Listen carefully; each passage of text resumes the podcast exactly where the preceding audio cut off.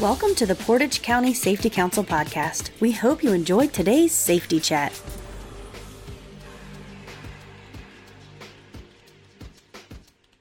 Hi, this is Nick Coy with the Portage County Safety Council and the Ohio Bureau of Workers' Compensation. And I'm joined today by Pat McCon from Zurich Insurance. Pat, how are you doing? I'm doing great, Nick. Thanks. Hey, Pat, you know, we're really excited because we just finished a monthly meeting here at the Safety Council, and you did an amazing presentation on when OSHA knocks and how to prepare for that. And I know ultimately, as safety professionals, our goal is to never have to need OSHA to come in here or have to deal with OSHA, but occasionally those things happen. And that's what we were looking at today. So, as I was sitting in the meeting, I was thinking, what would be the three tips you would give people to prep for an OSHA inspection? Nick, I think those three things are all kind of related. First of all, make sure that you have the appropriate management representative and maybe a backup person who are selected to be the uh, escort, if you will, for an OSHA inspector, to be the mouthpiece for the company as OSHA comes in and, and walks through and does their inspection. The second thing relates to those people, and that's to make sure that they're properly trained and prepared so that they know what they should say, what they shouldn't say, what they have to do, what they don't have to do. The third thing is preparing other people that might be the first ones to encounter the OSHA inspector, maybe the, the receptionist or the person who picks up the phone at the other end of the lobby phone and finds that it's an unannounced OSHA inspection. What should they say? What should they do? Where should they put the OSHA inspector, if you will, uh, while the management folks are being rounded up?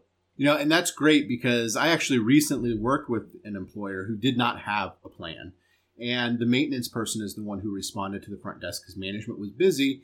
And in a short conversation found out the OSHA inspector had never seen this type of work before and said let me give you a tour of the facility.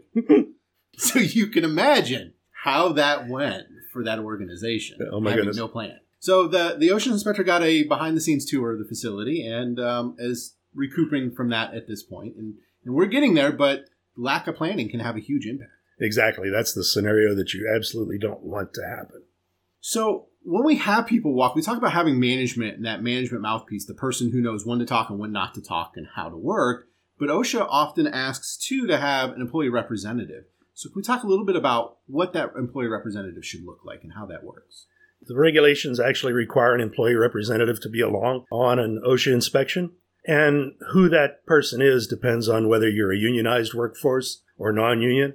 If it's a union workforce, the union will pick the employee representative, uh, maybe the safety committeeman or the grievance committeeman or whatever. Management really won't have any say in it.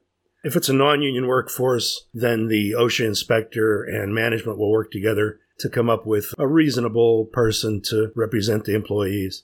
Recently, OSHA had some discussion that employees have the right to have an outsider as their employee representative perhaps a, a union that really doesn't represent them, but they want them to come in. The present administration has scaled back on that a bit, but there's still the possibility that they might select an attorney or someone like that. But generally, it's just going to be the OSHA inspector and the manager picking out someone from the workforce that makes the most sense. What won't happen is for OSHA to say, well, it was this person who made the complaint, so let's have them along because it's against the law for OSHA to tell you who made the complaint. So we really have that management piece and then the employee representative, which gets chosen through one of those paths. But who else should we have walk with us? In my experience, it's always been a good idea to have maintenance people come along with their tools, an electrician and a mechanic, so that if by some circumstance something is found, some small uh, safety violation that's easily fixed, you can fix it on the spot that looks pretty good when you eventually get your report that says that they found a safety violation, but it was abated during the inspection. So, as we do this, there's a chance for us to potentially abate things during the inspection, at least get that noted. What else should we be doing during the inspection? What should we be noting from that inspection? Actually, that's another person that I think should come along besides the, the main management representative, another person from management whose job is to take pictures and take notes and copious, I guess is the right word. If it comes into your head or if somebody says it, write it down. It's best to have too many notes than not enough. If the OSHA inspector is writing something down, find out what it is and write the same thing down because management wants all the information that, that OSHA has. And the OSHA inspector will be happy to tell you what they see and, and what they're writing down, what notes they're taking. Take lots of pictures so you remember what your notes are about. You can always get rid of pictures, but if you didn't take them, they're of no value to you. The person taking the notes isn't there to talk unless it's, oh, what are you writing down, sir? I'd like to write down the same thing. But beyond that, the person should have ears but no mouth. You know, I think another important part is as you do that walk around it, that a lot of employers don't recognize is you don't have to walk them through the whole, whole facility. That's exactly right. You should ask them very early in the inspection why they're there. And if it's the result of an employee complaint, what was the complaint about? What part of the plant was it in?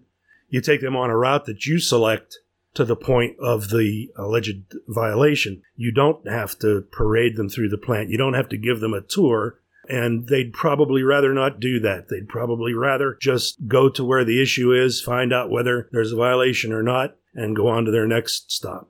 So, after we get through the whole walkthrough, what happens next uh, at the closing conference?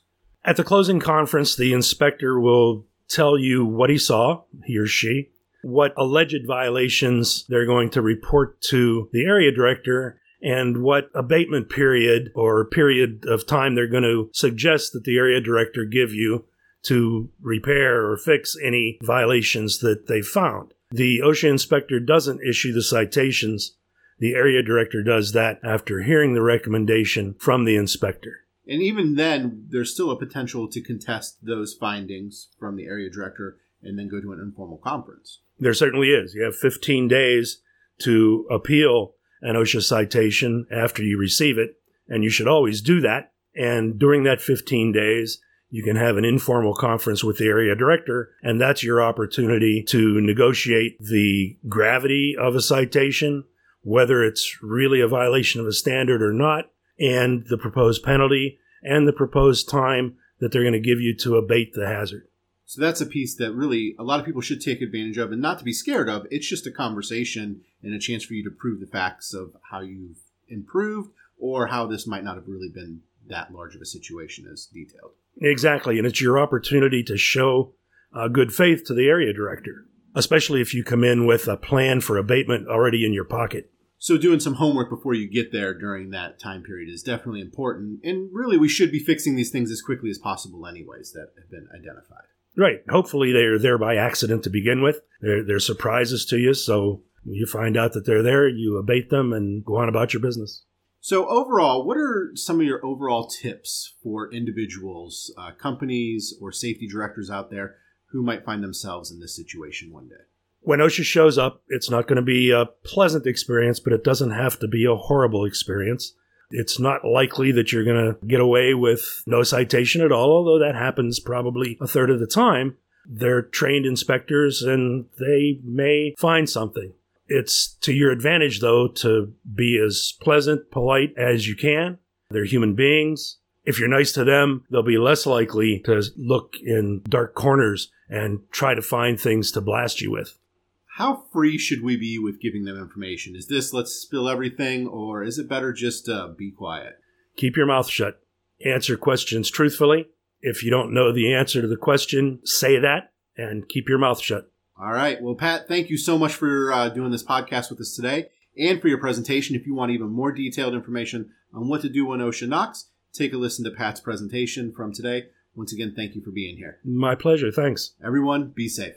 Thank you for listening. We hope you enjoyed today's podcast. For more episodes, check us out on iTunes, Spotify, Google Play, Podbean, or Stitcher. To get new episodes sent directly to your phone or smart device, be sure to subscribe. To learn more about how your company can earn up to a 4% Ohio BWC premium rebate by becoming an active member of the Portage County Safety Council, please visit our website at www.portagecountySafetyCouncil.wordpress.com. The preceding information is for entertainment purposes only. Views views expressed may not reflect the views of any affiliated or sponsoring individuals or organizations. Listeners should carefully weigh information provided and seek advice from an appropriate professional before implementing. Listener discretion is advised.